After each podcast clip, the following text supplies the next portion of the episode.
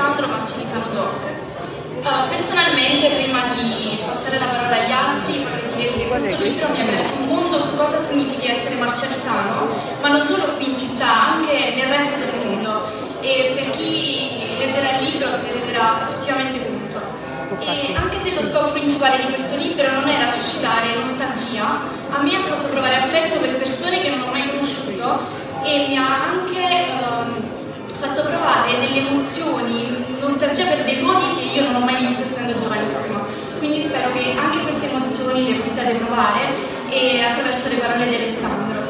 Prima di passare la parola, inoltre, vorrei introdurre brevemente chi è Alessandro D'Artaglione, penso che tutti quanti qui lo conosciate. Alessandro è sempre vissuto a Marcialise, è attivo sia politicamente, socialmente, culturalmente sul suolo marcialisano. E non è la sua prima pubblicazione, dato che già nel 2010 c'è stata la pubblicazione di I Love Marcianise My Country. È laureato in economia alla Federico II e è sempre iscritto all'ordine dei giornalisti, tant'è vero che è stato sia fondatore ma anche appunto presidente di testate giornalistiche quali Casetta News e Caffè Procope. E questo penso basti almeno un po' a rendere ragioni di chi sia Alessandro. E passo la parola a Luciano Pestivo, il quale ha creato la prefazione del libro. Grazie.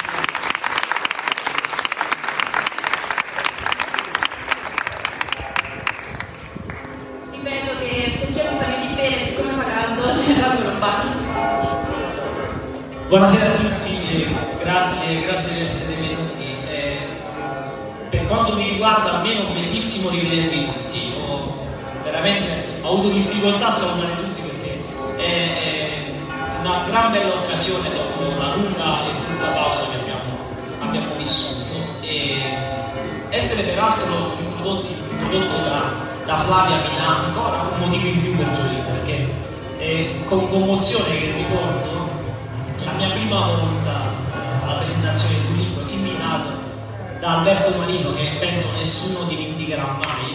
Volevo salutarlo senza stazione libero, che mi diede l'occasione appunto di sedere per la prima volta a un tavolo di introduzione alla lettura di un libro. Fu un'esperienza bellissima. Attraverso Alberto Marino ovviamente ho avuto la possibilità di leggere per la prima volta di Domenico Santoro, di avvicinarmi alla storia del passato di Marcianista, alle grandi figure che hanno fatto la nostra città e la nostra storia. E con Alberto ovviamente saluto anche e ricordo Mino Zinzi, che è un'altra grande bandiera della nostra città. Quindi queste cose sono sentite comuni. Sandro si inserisce a suo modo in quest'epoca con lo sguardo della sua età e la sua professionalità e passione in questo solco. Il solco appunto della ricostruzione del nostro passato, il solco della nostra storiografia e della narrazione effettivamente di quello che siamo, perché ne abbiamo fondamentalmente bisogno noi marcianisani più che altri. Io non ho mai letto, magari qualcuno avrebbe potuto pensare, del passatismo, e quando diciamo, si usa la desinenza isma in qualche modo si pensa sempre a qualcosa di patologico, una ricerca spasmodica, malata del passato rispetto alla comunità del presente. In realtà noi marcianisani abbiamo bisogno di ricondurci al nostro passato. Perché? Perché in questo trovo sicuramente uno strumento poi di unificazione, di appartenenza e di consapevolezza, che credo siano dei valori importanti per una comunità. Sandro effettivamente coltiva questa religione naturale, almeno come l'ho chiamata nel libro, ma la vedo appunto come un impulso irrefrenabile che è in molti di loro. Non a caso ho citato nella prefazione un gruppo scultoreo che tutti voi conoscete, che è quello del Bernini, di Enea, che porta Anchise sulle spalle. Lo potete anche, se non ve lo ricordate, rapidamente su Google cercate adesso stesso Enea, Anchise, Statua del Bernini. È facilissimo da trovare. Io non sono uno storico dell'arte, Cecilia, l'architetto Costanzo, non sono storico. Quindi la mia interpretazione di questo gruppo scultoreo è funzionale alla materia del dire, quindi non appartenenza alla materia invece artistica. Enea porta sulle spalle Anchise, che è suo padre. Enea fugge dalle rovine di Troia, dalla distruzione di Troia, e mette in salvo, guarda caso, le sue radici. Mette in salvo Anchise, secondo la virtù classica della Pietas, porta sulle spalle il padre. Guarda caso, Anchise porta con sé qualcosa, che è la statua dei penati, e quindi dei numi tutelari, secondo alcuni addirittura i lari, quindi la statua ai meceneri degli antenati. Quindi, ricapitolando, c'è Enea che porta le radici e Anchise che porta le radici delle radici. Tutto questo inverte, sovverte la classica iconografia della pianta con la chioma, il tronco e le radici in basso. In realtà è il contrario. Il tronco Enea porta le radici in alto, che portano le radici delle radici ancora più in alto, e il futuro che è Ascanio li segue. Li segue con la fiamma di Vesta, che è lo slancio vitale. E lo slancio vitale, l'eroico furore, è presente praticamente in tutte le storie che ha raccontato Alessandro. C'è bisogno praticamente di slancio, c'è bisogno anche, e questo voglio chiederlo a voi, c'è bisogno della crisi per creare. C'è bisogno della crisi. Io non sono un amante degli aforismi, ma credo che se ci fossero stati all'epoca Facebook, reddito di cittadinanza e Pornhub, o solo mio e l'infinito non sarebbero stati mai scritti. Voglio dire, è dalla crisi che si trova la soluzione, e in effetti se io sono qui è perché ho partecipato a un movimento virtuoso che è nato dalla crisi. Non possiamo dimenticare l'epoca, l'era geologica delle associazioni marxiste, ok? E adesso mi fa l'applauso, perché quello è stato un momento felicissimo in cui io sono stato tra i 1000 protagonisti e che non possiamo dimenticare, ed è un momento che è nato dalla crisi. Non ci dimentichiamo che le associazioni a marciniste nascono all'indomani del 98, all'indomani del coprifuoco, e quindi all'indomani di quella che Alberto Marino chiamava, riferendosi all'ottavo grado dell'inferno, la morta cora. Vi ricordate? Luciano, le istituzioni lasciano una morta cora. Poi faceva la pausa. E chiaro. Ecco, da quella enorme, da quella vastità stagnante dei valori dello stige di cui parla Dante, effettivamente sono fiorite le associazioni, che hanno rappresentato per molto tempo, diciamo, un fiore all'occhiello della città, in qualche modo un evento virtuoso. Poi alla fine, come tutti i fenomeni umani, quindi ci diamo pure Falcone in questo caso, questa cosa ha avuto una fine, per cui anche oggi possiamo pacificamente dire che l'era, questo fantastico mesozoico, l'era delle associazioni è terminata. E allora io, che non sono un sociologo, quindi non sei critico tanto, il sociologo che fai qua sopra non si sa, però io non sono un sociologo, non ho studiato scienze politiche, non ho studiato sociologia ed altro. Non potevo trarre delle conclusioni, per cui ho chiesto in giro, ecco, secondo voi al termine dell'era delle associazioni che cosa accadrà nella città? Ho chiesto a Raffaele Patti, ho chiesto a Gaetano Girofiorito, che è il past president di Maierica, ho chiesto a mio fratello Enzo, ho chiesto a Sandro. Non ci crederete, la risposta è stata unanime: l'iniziativa del singolo. E tante volte, come leggerete nel fantastico libro di Sandro, che mi raccomando di leggere più presto se non l'avete ancora fatto, l'iniziativa del singolo ha fatto tanto per la città, ha mosso la città.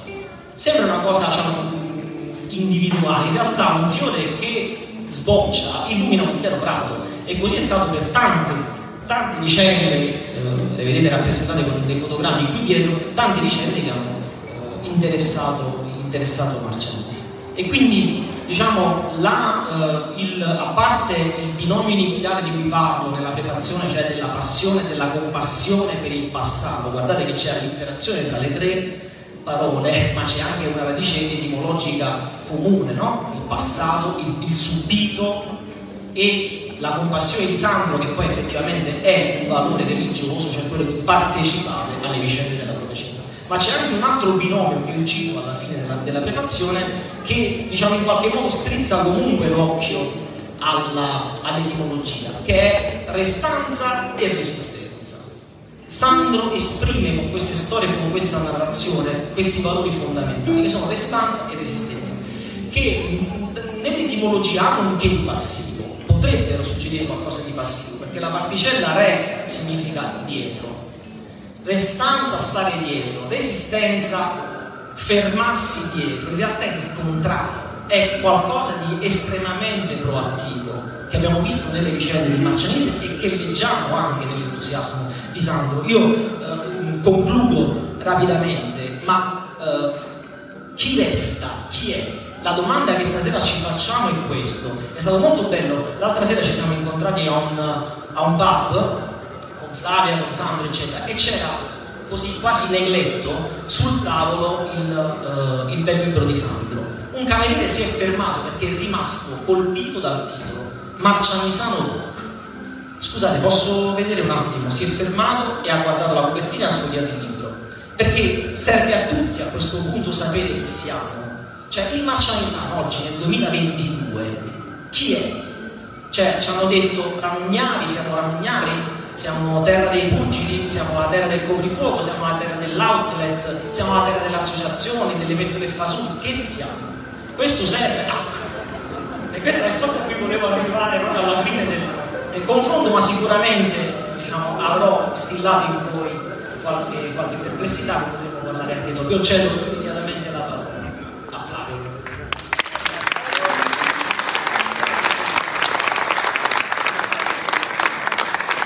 Grazie Luciano per queste bellissime parole, e adesso prima della lettura di Raffaele Patti, che leggerà Il partigiano marcianisano di Italo Grimaldi, nome di battaglia Caracuria, voglio lasciare la parola proprio ad Alessandro, che ci racconterà questa storia. Vabbè, c'è una parte diciamo della scaletta dove c'è scritto ringraziamenti, la lasciamo alla fine, quindi per adesso non ringrazio ancora, perché la lista è lunga e probabilmente dimenticherò qualcuno. Però prima di venire incontro alla domanda di Flavia voglio dire un paio di cose. Allora, intanto, come avete visto, penso di non aver sbagliato a chiedere al mio amico fratello Luciano di preparare la prefazione a questo libro. Dalle cose che ha detto, dagli spunti di riflessione insomma, che vengono da questa prefazione che pure hai sintetizzato in questo momento, viene fuori l'idea di non fermarci qua, diciamo, di iniziare un percorso come dire, di consapevolezza e anche di un percorso che ci porti ad avanzare, no? Noi ce l'abbiamo nello stemma di Marcianise, progredito, noi dovremmo sempre andare avanti, progredire, anche se lui che ogni tanto ci fa qualche meme sui social, una volta ha scritto Regreditur, riferendosi a questo periodo che stiamo vivendo in questo momento. Quindi sono tanti e tali gli spunti di riflessione che secondo me diciamo, questo libro, se proprio deve fare un miracolo in questa città, dovrà metterci nella condizione di fare altre iniziative di questo genere, dove facciamo il secondo, il terzo e il quarto capitolo della storia. La seconda cosa che voglio dire è che io penso forse 2 anni fa ho detto a Luciano: Luciano, ho quasi finito il libro, mi preparerai la prefazione, mi metta, mandami il PDF, e intanto sono passati 2 anni che mi mandato il PDF. Le storie aumentavano perché tutte le città sono favolose, ma la nostra città è particolarmente eccezionale, perché mano a mano che io cercavo di approfondire uscivano altre storie. Oggi, come si dice Antonio, da questa storia nasce uno spin-off, insomma, un'altra serie che si spera, insomma, potremmo raccontare presto. Sono tante e tante le storie, per cui a un certo punto sono arrivato a 300 pagine e mi sono fermato, pur avendo iniziato altre 3 o 4 che non ho potuto inserire. Tanto il primo libro, lo diceva Flavia, che nato così per scherzo, insomma, dove io avevo messo insieme un po' di cose, è nato un librettino, io ho chiamato un tascabile, mi sono fatto piccolino, e all'epoca, mi ricordo, Salvatore De Ripaoli mi disse: ah, non ti fa troppo piccolo perché poi ne viene un altro. Io ho detto: vabbè, secondo me Salvatore è troppo ottimista perché io non scriverò più.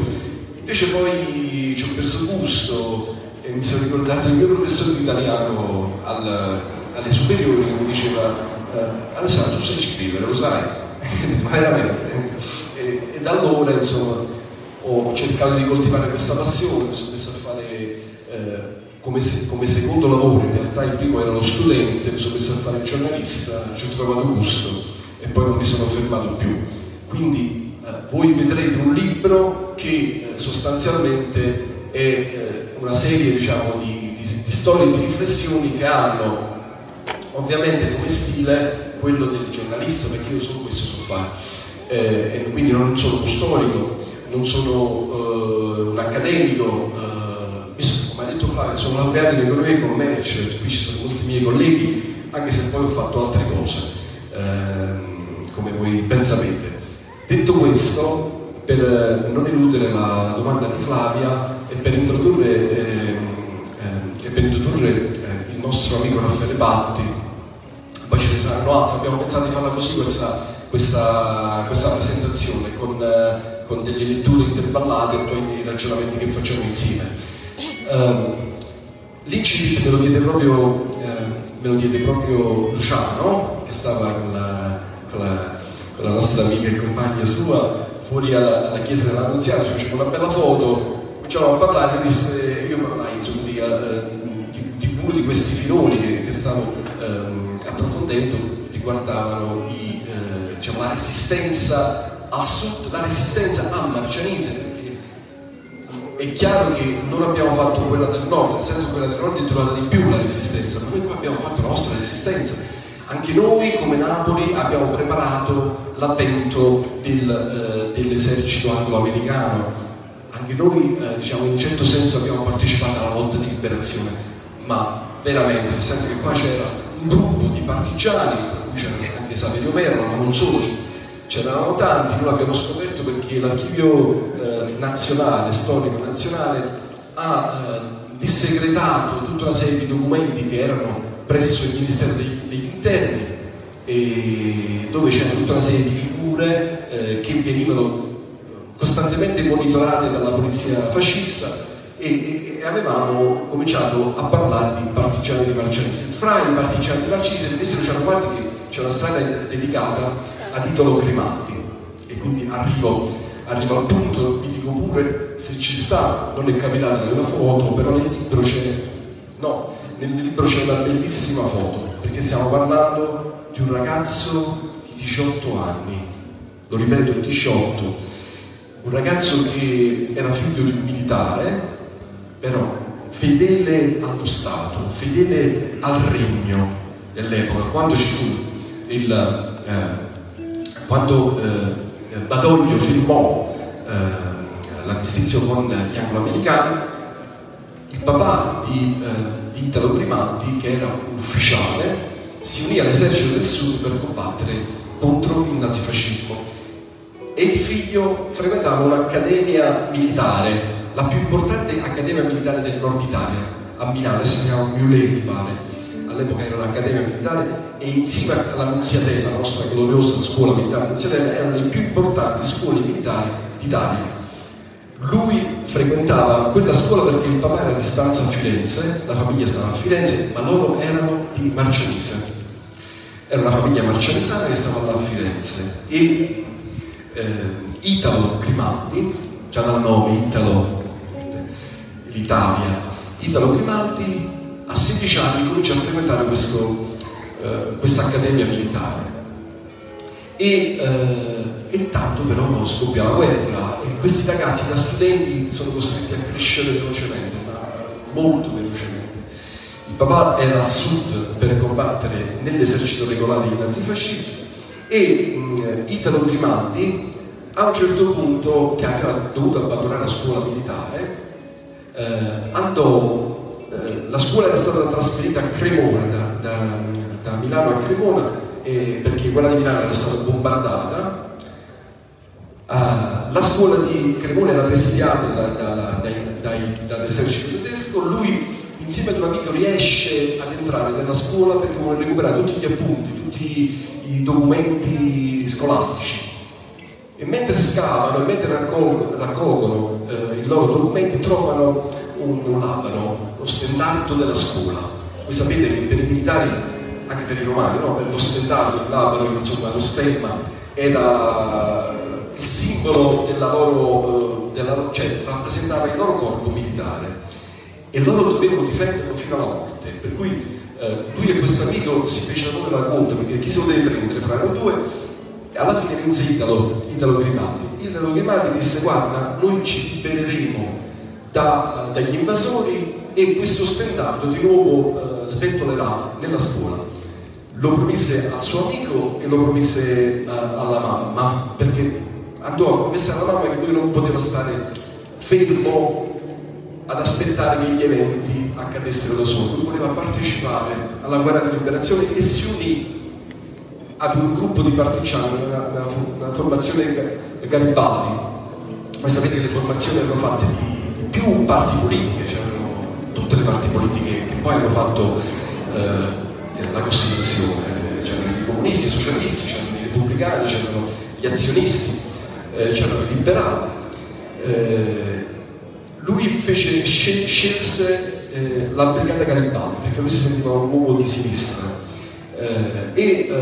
si unì ad un gruppo che era rifugiato all'interno di una cascina. Purtroppo qualche locale fece una soffiata all'esercito nazista, l'esercito tedesco. Loro arrivarono di buon'ora fuori alla casina e cominciarono a sparare. Furono uccisi 39 partigiani, fra cui Italo Grimaldi, a Piantalbero, che si trova in provincia di Firenze. Ecco, io ho compulsato l'associazione regionale della Resistenza in Toscana affinché vi dessero tutti i documenti di Italo Grimaldi, fra cui ci stavano, oltre a delle foto e dei tagli di giornale postumi, cioè che sono stati pubblicati dopo la sua morte, c'erano delle dichiarazioni del papà, ma soprattutto c'erano due pezzi molto belli e suggestivi che erano parte del diario di Italo Grimaldi. Io chiedo a Raffaele Patti di leggerli.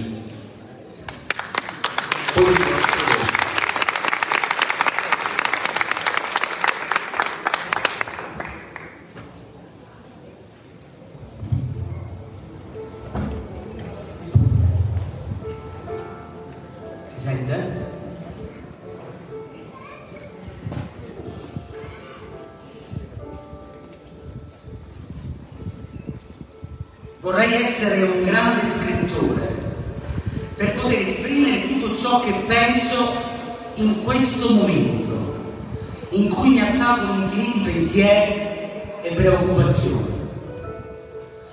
Sono tante le idee che mi sorgono nella mente, tanti i progetti che si disegnano sulle rovine di quelle abbattute.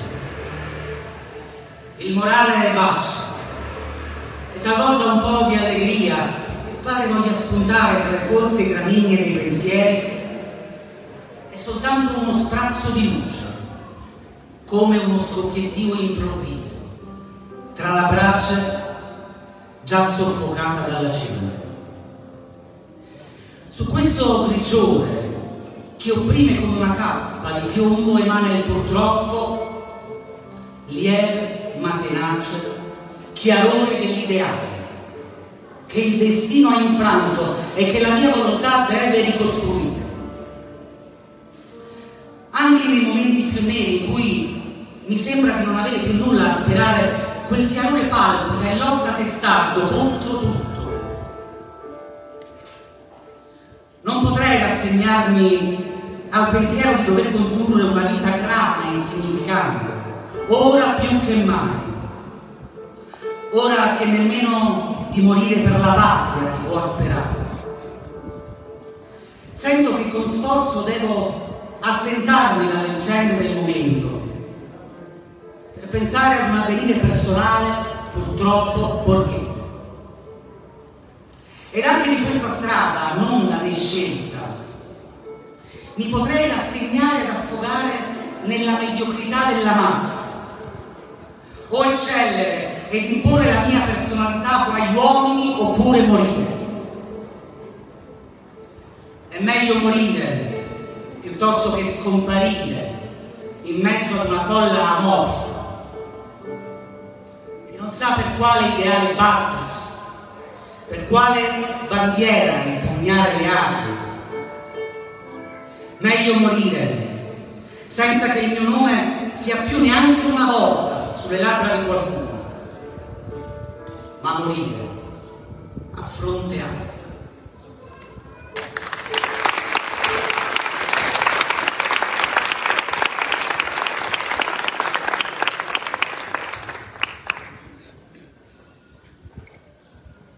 Dopo tanto tempo è giunto finalmente il momento di agire per poter dire un giorno: ho fatto anch'io qualcosa. Il momento di lasciare la casa, gli amici, le amiche, di smettere la vita comoda condotta finora, di attuare tutto ciò che si è preparato, di dar sfogo a tutti i sentimenti finora repressi, di far seguire alle parole i fatti. È giunto. È con l'ardore dei 18 anni che ci si consacra a un ideale, che si mantiene fede a un giuramento fatto con la piena coscienza di sé. È con la fede in un avvenire non più splendido, come si era sognato, che ci si avvia alla lotta per la vita, al combattimento, per innalzare ancora il tricolore lacero e insanguinato su tutto e su tutti, per l'Italia e per il re. Parto con in cuore la gioia di compiere un dovere e la tristezza di lasciare i miei cari, con la speranza di tornare presto e soddisfatto. Parto riaffermando la mia decisione, con la fierezza di non aver indossato la divisa dell'esercito repubblichino, portando con me ciò che Dio mi ha affidato e che risplenderà presto e più di prima. E mi segue un voluminoso fardello di ricordi e di musica che mi aiuterà in menti tristi, sperando nel ritorno, e mi recherà malinconia nel rimpianto del passato e rifulgerà nel cammino verso l'aurora il tricolore sabaudo e l'immagine di lei che mi ha preso non il cuore, ma lo spirito.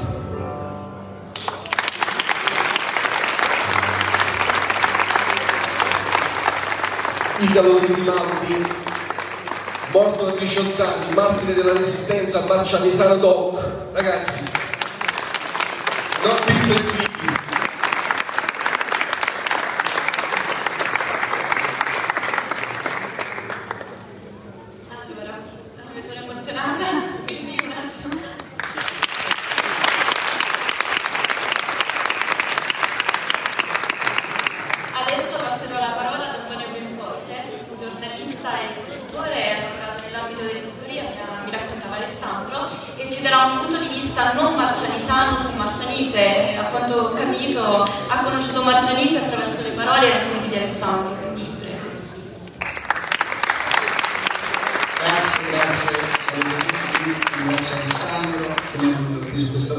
Voglio partire da una constatazione, cioè vedere il sabato pomeriggio tutta questa gente che è qui presente per ascoltare storie su Marcianise, dimostra un grande attaccamento al territorio, un grande affetto, penso, nei confronti di Alessandro, e la voglia sicuramente di riscoprire queste storie.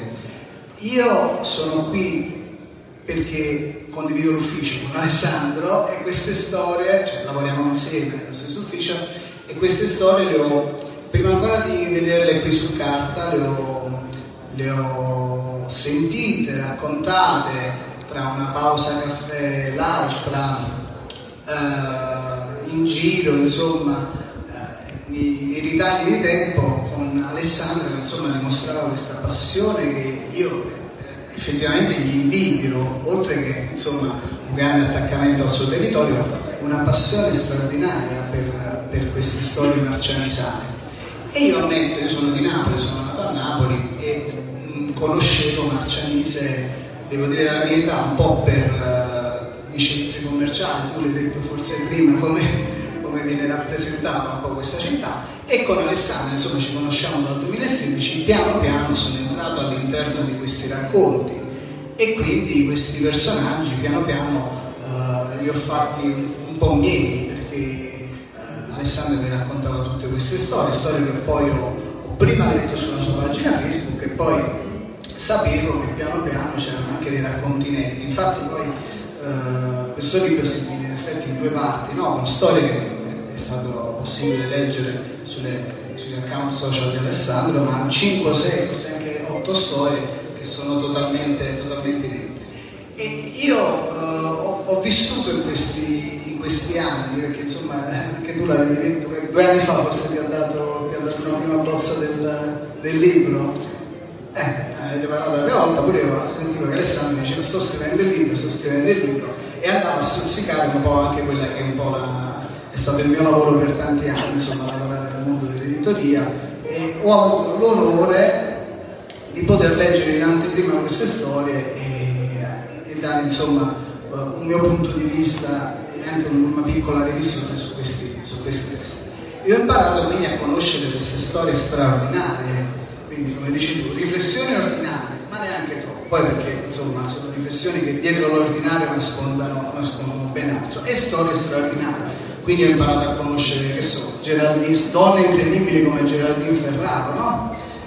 Quindi marcianisana, candidata alla vicepresidenza degli Stati Uniti, altre donne e altre persone che appunto hanno trovato fortuna oltreoceano e hanno dimostrato poi sempre un grande attaccamento alla loro terra. Ecco, Alessandro ci racconta come poi queste persone sono venute qui, tornate qui, hanno cercato i loro antenati, insomma non hanno mai tagliato le proprie radici, e sono talmente tante le storie che racconta Alessandro che io davvero credo, come hai detto tu, questo è solo l'inizio, perché Marcianise ne contiene talmente tante. Quindi andiamo dal pasticcere, il primo pasticcere a fare questi torroncini così speciali che hanno girato il mondo, abbiamo il Mugnone, tutti questi personaggi che io oggettivamente, lo sai, non conoscevo, ma perché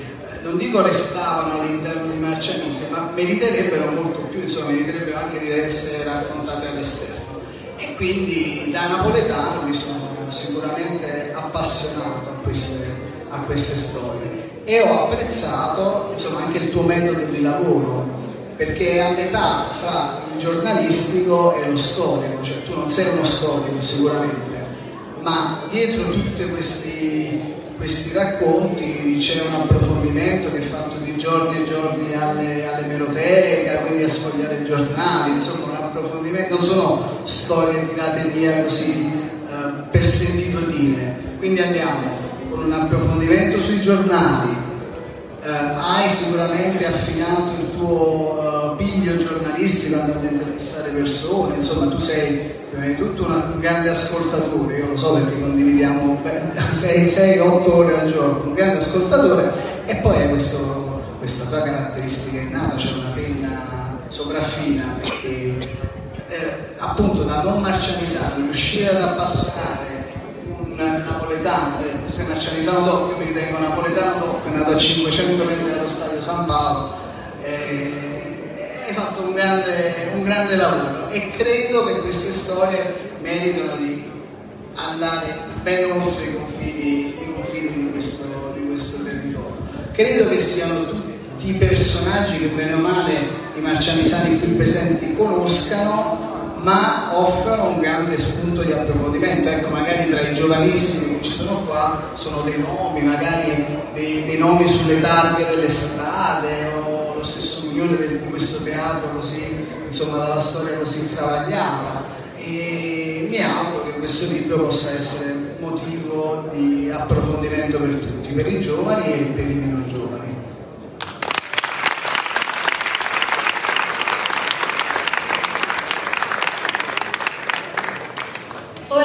Gabriele Russo leggerà quella volta in cui mio padre mi fece capire l'importanza del lavoro, e passo sempre prima la parola ad Alessandro per introdurre. Ovviamente questo è quello, sta a metà fra le riflessioni ordinarie e le storie straordinarie, perché ovviamente mi tocca personalmente, perché una volta ho provato, così in getto ho provato a scrivere una cosa su mio padre. Ho detto sostanzialmente in questo pezzo, quello lo leggeva Gabriele, semplicemente che mio padre, come tutti i genitori dei nostri, insomma, che hanno fatto, come dire, hanno vissuto l'esperienza del dopoguerra, hanno vissuto, diciamo, la povertà, la fame, e quindi cercava di trasmettere ai propri figli tutto quello che potevano trasmettere in termini di capacità di affrontare la società, di affrontare la vita, e siccome mio padre era ben consapevole del fatto che dovessi acquisire delle competenze tali che mi permettessero, diciamo, di non trovarmi nella condizione di stare, come dire, senza un orizzonte lavorativo certo, ha cercato di darmi tutta una serie di competenze, obbligandomi sin da ragazzino, insomma, a lavorare sostanzialmente, anche se ovviamente adesso io dico lavorare, ma all'epoca era per pochi mesi, per poche settimane, significava fare un'esperienza lavorativa, significava per mio padre togliermi dalla strada, perché riteneva che noi per strada non ci dovevamo stare, perché non dovevamo stare fuori al bar, non dovevamo viziarci, e dovevamo soprattutto capire il senso della fatica, perché poi nella vita nessuno ti regala niente. Non voglio più svelare altre cose, grazie Gabriele.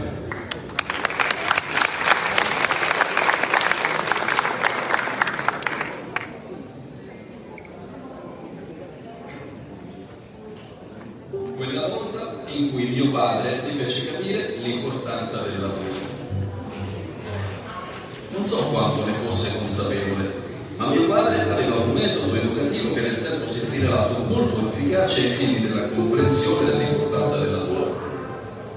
Avevo 11 anni quando, non appena iniziarono le vacanze scolastiche estive, mentre io stavo già pregustando il dolce far niente, le partite a pallone, le passeggiate in bicicletta con gli amici, mio padre, senza avvertirmi, mi accompagnò da un barbiere, non per farmi capire con i gridi al mio zio Pietro, ma per diventare il guaglione di bottega. Protestai per questa decisione, ma non servì a nulla. Non ti voglio per strada o fuori al bar a far nulla, mi disse. Feci un mese di lavoro. Ripulivo il pavimento dai capelli, passavo gli strumenti al basto e andavo a prendere il caffè al bar per i clienti. Una volta ho fatto anche l'assistente mentre l'aiuto barbiere faceva la barba di un defunto.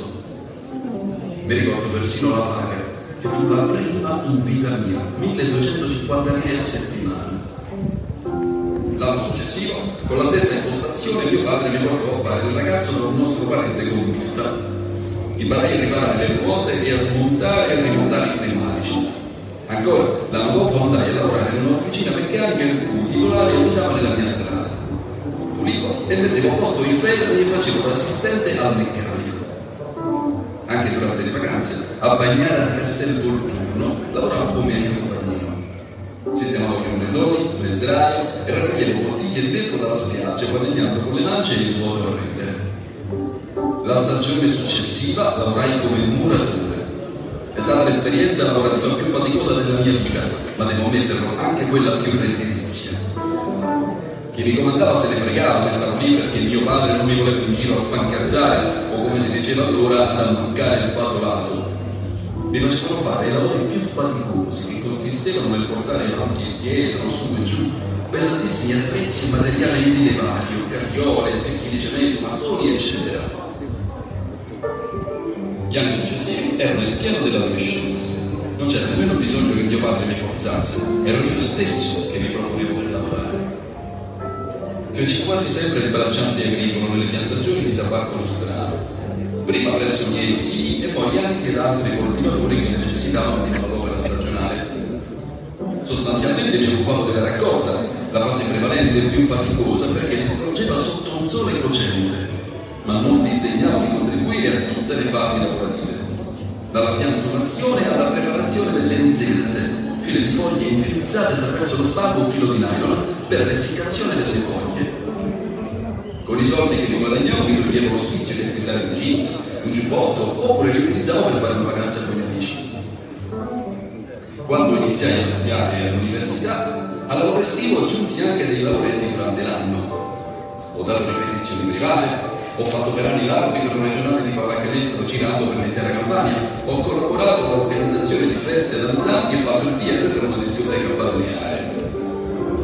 Insieme a 5 amici mettevo in piedi un servizio di recapiti express a Marcenese. La mattina presto consegnavamo giornali, latte, panini e cornetti caldi presso le abitazioni dei nostri clienti. Il nostro servizio cominciò ad avere successo e la nostra attività aumentò. Riuscimmo ad ottenere il servizio di consegna delle bollette del metano in città. Pony Express andò avanti per quasi 2 anni. Poi è arrivata la mia grande passione, il giornalismo. Sono stato il primo corrispondente della Marcenese del Corriere di Caserta, attuale Cronache di Caserta, collaborando in seguito con altre testate casertane. Nel frattempo mi sono laureato in economia e commercio e ho iniziato a fare il consulente del lavoro subito dopo il militare che sforzi in aeronautica. Con i fondi della legge sull'imprenditoria giovanile ho aperto il mio studio di consulenza e subito dopo, coniugando le mie 2 passioni per il giornalismo e l'informatica, fondai il primo giornale online di terra di lavoro, casertanews.it. Poi vennero Caffè Procopio e Campania Sud. Intanto, con la riforma della legge Longhei che permetteva ai privati di entrare nella gestione di alcuni servizi dei beni culturali, fui assunto alla Regia di Caserta, dove ho lavorato per ben 16 anni. Mi sono occupato di coordinare il personale, organizzare i servizi come biglietterie, controllo accessi, visite guidate, pianificazione di eventi culturali e mostre. Ho persino diretto nel 2000 le biglietterie del Festival dei 2 Mondi di Spoleto.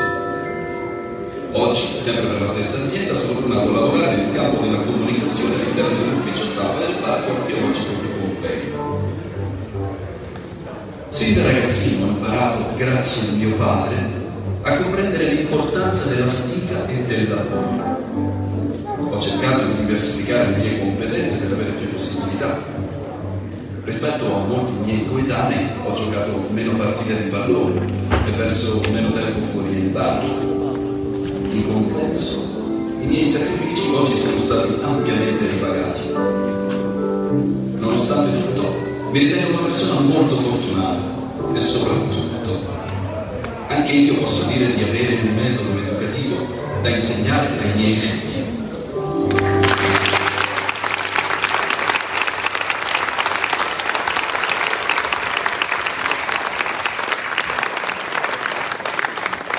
Vi proporrei un bellissimo applauso per Alessandro. E a tutti voi, perché penso che la mia storia è molto molto simile a quella di molti di voi. Adesso passo la parola a Maria Luigia Giudice, che ha sempre seguito i lavori di Alessandro.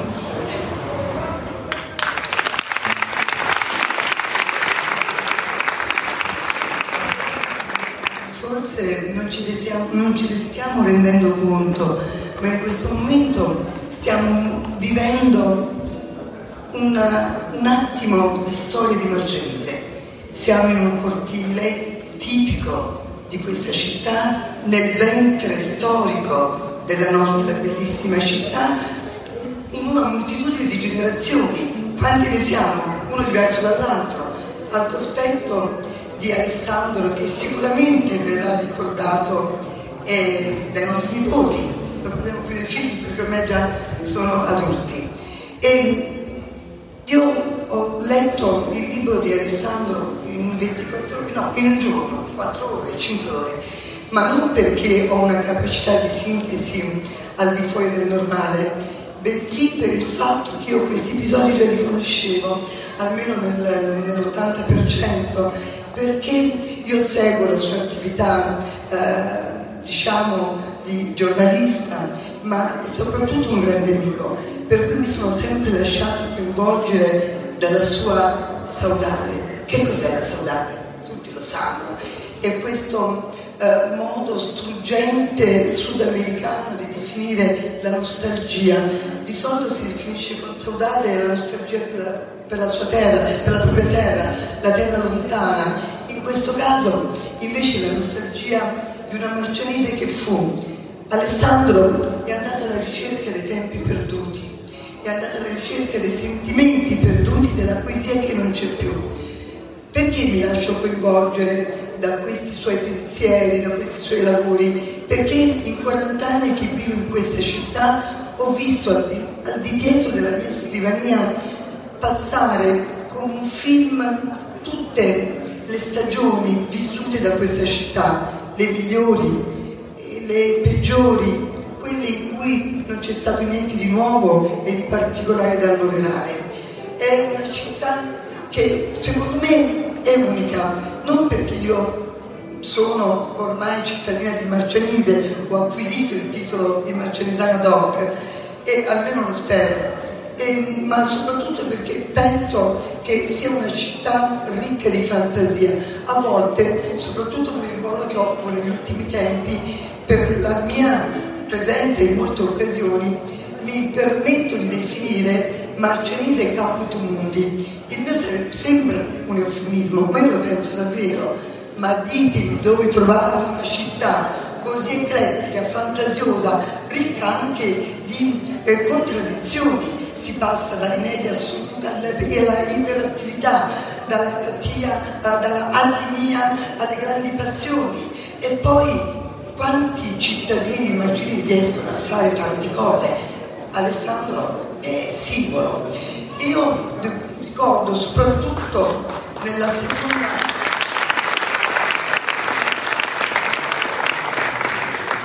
seconda parte del libro di Alessandro. Io rivivo una Marcianise che conosco perché è un passato prossimo, non un passato remoto, e devo dire che rimpiango i momenti in cui c'era anche un'attività edonistica che si confondeva brillantemente con l'attività culturale, le nostre stagioni teatrali. Tu ne hai fatto cenno quando hai parlato dei Giuffrè che erano rifugiati a Marcianise, Carlo e Aldo Giuffrè. Noi abbiamo avuto lo splendore del teatro Ariston in un momento in cui l'appuntamento con il teatro era un'occasione, diciamo, anche un po' mondana, ma molto molto eccitante. Ma lo stesso teatro Ariston, nella sua funzione di cinematografo, era qualcosa di affascinante. Io l'avevo dietro casa, a volte andavo all'ultimo spettacolo ed eravamo in tre, però Emilio portava comunque il film. Poi ricordo la Marcianise delle grandi passeggiate, degli sushi, ma dove finiva? Non c'è più, anche perché abbiamo questo emarginarsi delle attività commerciali che purtroppo hanno desolato il nostro centro, che è diventato quasi una vecchia signora decadente che cerca un chirurgo, ma plastico in questo caso, che la renda ancora più vitale e più giovanile. Io spero che tutti i giovani possano leggere questo libro, perché legge la storia della nostra città nel suo passato militare, nel suo passato geografico, nel suo passato storico, sia uno stimolo per amarla di più. Questa città va amata perché ha i suoi vantaggi geografici. Voi pensate, Marcellino dove si trova? Mio padre diceva era nel ventre della vacca perché non era toccata da eventi diciamo meteorologici gravi. Io invece dico che siamo nel ventre della vacca perché stiamo al centro di un mondo importante, Napoli. A due passi stiamo a Roma, facilmente raggiungiamo le isole. Diciamo che abbiamo questa grossa prerogativa che però forse non ci rendiamo conto. Io conosco molti degli artisti che tu hai nominato nel tuo libro. Ho conosciuto Alberto Marino, che era amico, non so come, di mio marito, perché completamente diversi, ma ero frequentemente venivo a casa e parlavamo. Conosco lo scultore Ferraro, perché ci vediamo spesso, insomma conosco, tocco con mano e guardo con occhi da vicino l'attività, il fermento culturale di questa città, che non deve conoscere il piattismo né deve conoscere il lassismo.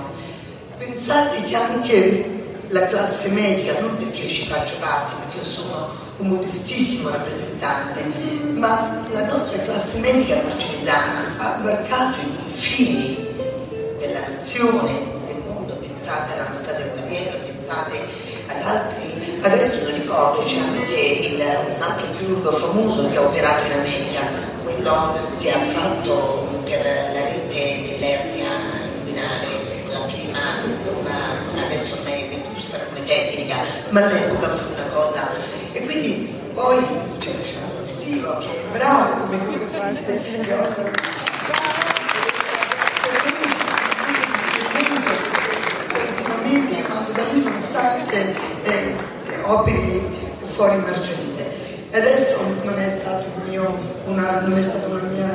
un vezzo di poterti fare dei complimenti, ma lo penso veramente. Ma abbiamo esempi in tutti gli aspetti della vita professionale, architetti, poeti, scrittori.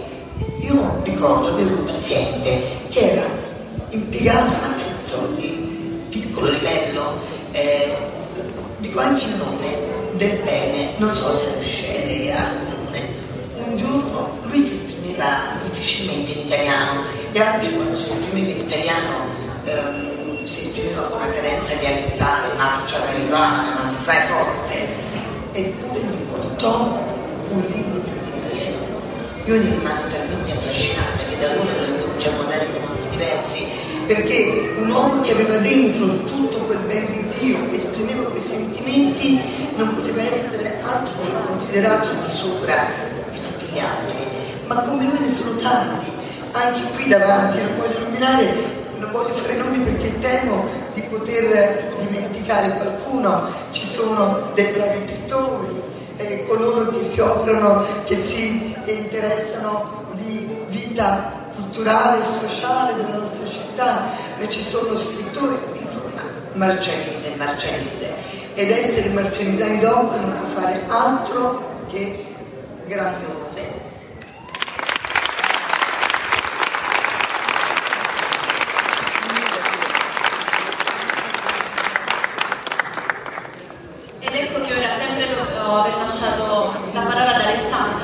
Rosario Fantini ci leggerà Piccola storia marcianisana all'imbrunire, proprio per concludere questa bellissima strada. Piccolissimo preambolo a questo brevissimo scritto che mi capitò una giornata come questa, dove stavo cercando una persona che ci vendesse una limonata per rinfrescarsi un poco e non riuscii a trovarla, poi alla fine riuscii a trovarla. Prego, Rosario.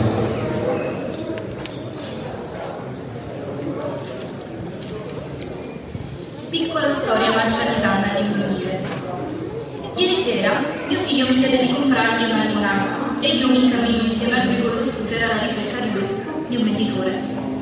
Mi faccio ad uno gli luoghi dove solitamente trovi i chioschetti ambulanti, Casa Carità, via Roma, San Pasquale, niente, non ci sono.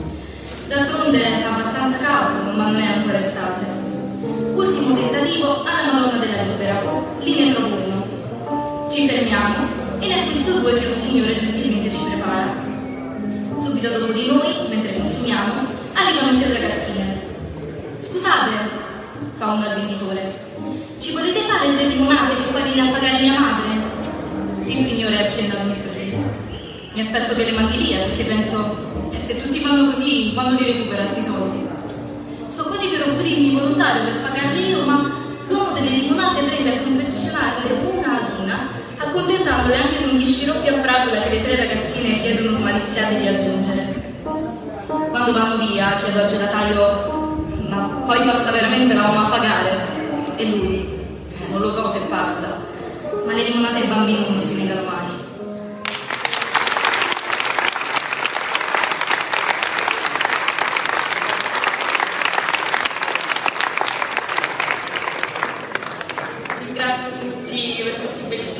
Per i partecipanti, e vorrei proprio lasciare le ultime parole ad Alessandro.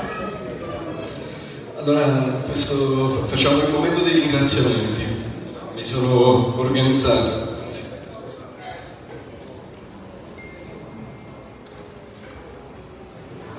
Ovviamente poi dopo starò qui a disposizione se qualcuno vuole che gli firmi qualche copia. A me è un onore farlo. E intanto faccio questi ringraziamenti. Allora ringrazio Luciano Pestivo, Antonio Benforte, Flavia Donavetta e Maria Luigia Giudice, che mi hanno onorato della loro presenza stasera e per aver contribuito ad animare questo interessante dibattito. Raffaele Patti, Gabriele Russo e Rosario Fantini per le loro bellissime letture.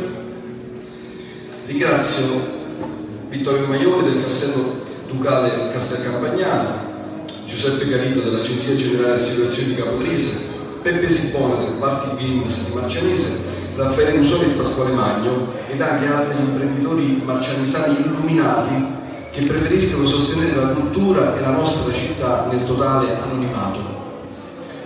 A tutti loro il mio grazie per aver sostenuto questo progetto editoriale. Ringrazio Franco Alessandro Suiglia Lombardi di adozione ma marcialisani di provenienza. Questo libro lo stampato a Milano, ma i proprietari sono di Marcianese e che con la loro società tipografica e tappeta hanno stampato e spedito le copie del libro in tempi europei. Il parroco della Nunziata don Francesco Pappadia, per aver concesso il centro Ave Maria, luogo dove ci troviamo adesso. Mi auguro che questo bellissimo spazio diventi sempre più frequentato, non solo dai fedeli della Nunziata, ma da tutti i cittadini marcianese per iniziative di qualità. Ringrazio Rosito Merola e tutti gli iscritti dell'Azione Cattolica della Santissima Nunziata che con il sottoscritto sono sempre disponibili e affettuosi. Ringrazio Antonio Di Chiara per aver curato la realizzazione sia della copertina che della grafica di questa iniziativa, anche questo sfondo è la sua idea. Ringrazio Franco Barone, Lino Barone, Tommaso Nicolò, Raffaele Zarano, Andrea Laurenza e Angelo Paolella, che ho compulsato e stressato nelle ultime settimane per la riuscita dell'organizzazione di questa serata. Ringrazio mia moglie Alfonsina, a cui ho dedicato il libro, i miei figli Antonio e Tullio, perché li ho un po' trascurati in questi giorni, ma conto e spero di recuperare presto.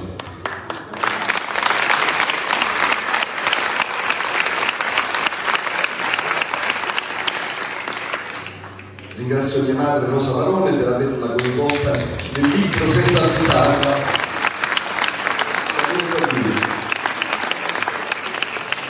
Ringrazio mia suocera Luisa Costagliola per avermi dato una mano in una prima revisione del testo.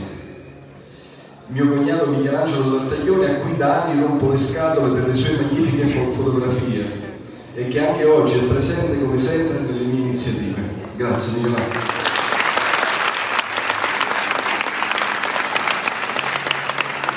Ringrazio le mie sorelle Emilia e Francesca per il loro supporto continuo ad ogni mia idea e azione. Mio cognato Alberto perché è sempre presente quando gli chiedo, così come Fabiana, mia cognata, gli amici di Terra di Dee e i compagni di Articolo 1, molti dei quali sono qui presenti, grazie.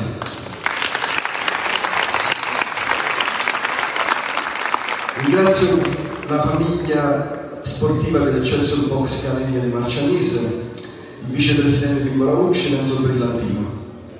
Ringrazio tutti i parenti dei personaggi di cui ho parlato nel libro, che mi hanno aiutato a ricostruire storie che altrimenti sarebbero rimaste nell'oblio. Ringrazio il CIM e Elizabeth Scolapio e la famiglia Robusto di Marcianise per la storia degli Scolapio, che troverete nel libro. Ringrazio Rosa Merola e suo marito Giampaolo Causone, Rosalba Zinzi, Rosa Finelli e i nipoti di Saverio Merlo per il materiale documentario e fotografico che ispireranno anche il mio prossimo libro. Ringrazio Mena Merola, nipote di Antonio Merola, che mi ha permesso di integrare con documenti storici importantissimi la vicenda umana straordinaria dello zio aviatore. Ringrazio Edgar Pompani, Anna Maria Matrona De Angelis, Amelia Caglione ed Emanuele Bernardi, nipote e parenti di Pasquale Pompane, per avermi aiutato a ricostruire la storia sua e quella del Torrone del Principe. Ringrazio Pinella Grillo per il supporto informativo necessario a dare la storia del loro caro nonno Giuseppe Cipullo. Ringrazio Danilo Mezzacapo per avermi permesso di raccontare la storia del ristorante La Lucciola, Mauro Moretta per avermi regalato uno straordinario scatto del nonno Francesco Moretta, detto Cicillo Gelatiere, che troverete pubblicato nel libro. Ringrazio Piero Sveglia e Antonio Barbato per gli importanti contributi informativi e documentari necessari per ricostruire la storia del partigiano Italo Grimaldi. Ringrazio Franco Valerio per l'aiuto fornito sulla storia di Radio Studio Libero e Emilio Napolitano per avermi dedicato il suo tempo nella ricostruzione della storia non solo del cimitero Ariston, ma anche per le preziose informazioni fornite sul Teatro Unione e sul primo club Napoli di Marcianise, Forza Napoli. Ringrazio la famiglia Costagliola, Rosaria, Rita, Luisa per le storie della caccia alla bufala e della fabbrica di candele del loro papà Vincenzo Costagliola. Mio suocero Tullio per la ricostruzione della triste vicenda umana della sorella Clelia. Ringrazio Ciro Foglia della Banca d'Italia, Isaia Fuschetti e il compianto Salvatore Foglia, papà degli amici miei Pasquale D'Antimo Foglia, per le preziose informazioni sul teatro Leopoldo Mugnone. Ringrazio Peppe Zinzi per avermi permesso di raccontare la storia della boutique contemporanea. Ringrazio Concetta Marino e la sua famiglia per avermi dato l'opportunità, con le fotografie e le informazioni, di scrivere i brani Facevamo i bagni alle ripe e le cantine di Marcianise. Ringrazio Carmine Iorio, detto Carminuccio Barbaiola, mio dirimpettaio, per avermi prestato la sua bellissima e preziosa fotografia, in realtà me la sono rubata, che vedrete pubblicata all'interno del libro. Ringrazio Domenico Costagliola e sua moglie Maria Alberico per avermi permesso di pubblicare in questi anni, anche in questo libro, le straordinarie immagini dell'archivio fotografico di Michele Alberico, a cui dovremo presto dedicare una mostra per l'eccezionale lascito che ha dato alla storia della nostra città. Tutti quelli che in questi anni mi seguono sulla mia pagina Facebook, sulla quale pubblico ogni domenica storie e fotografie riguardanti la nostra cara Marcianise, sono soprattutto loro che mi hanno costantemente incoraggiato a pubblicare questo libro e probabilmente supporteranno anche i prossimi progetti editoriali che ho intenzione di pubblicare. Ringrazio tutti voi che stasera mi avete donato il privilegio della vostra presenza e della vostra vicinanza e stima.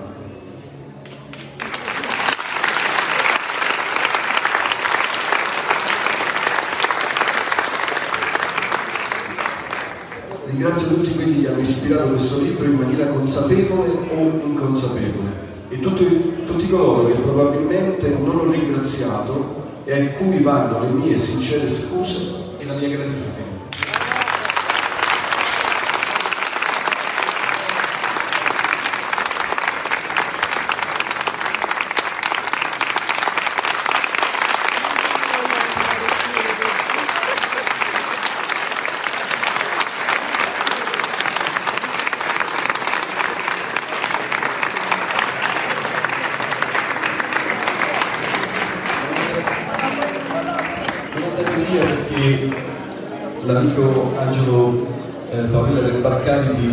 Ci farà rinfrescare un poco perché quando è eccessivo qui ho la bocca secca.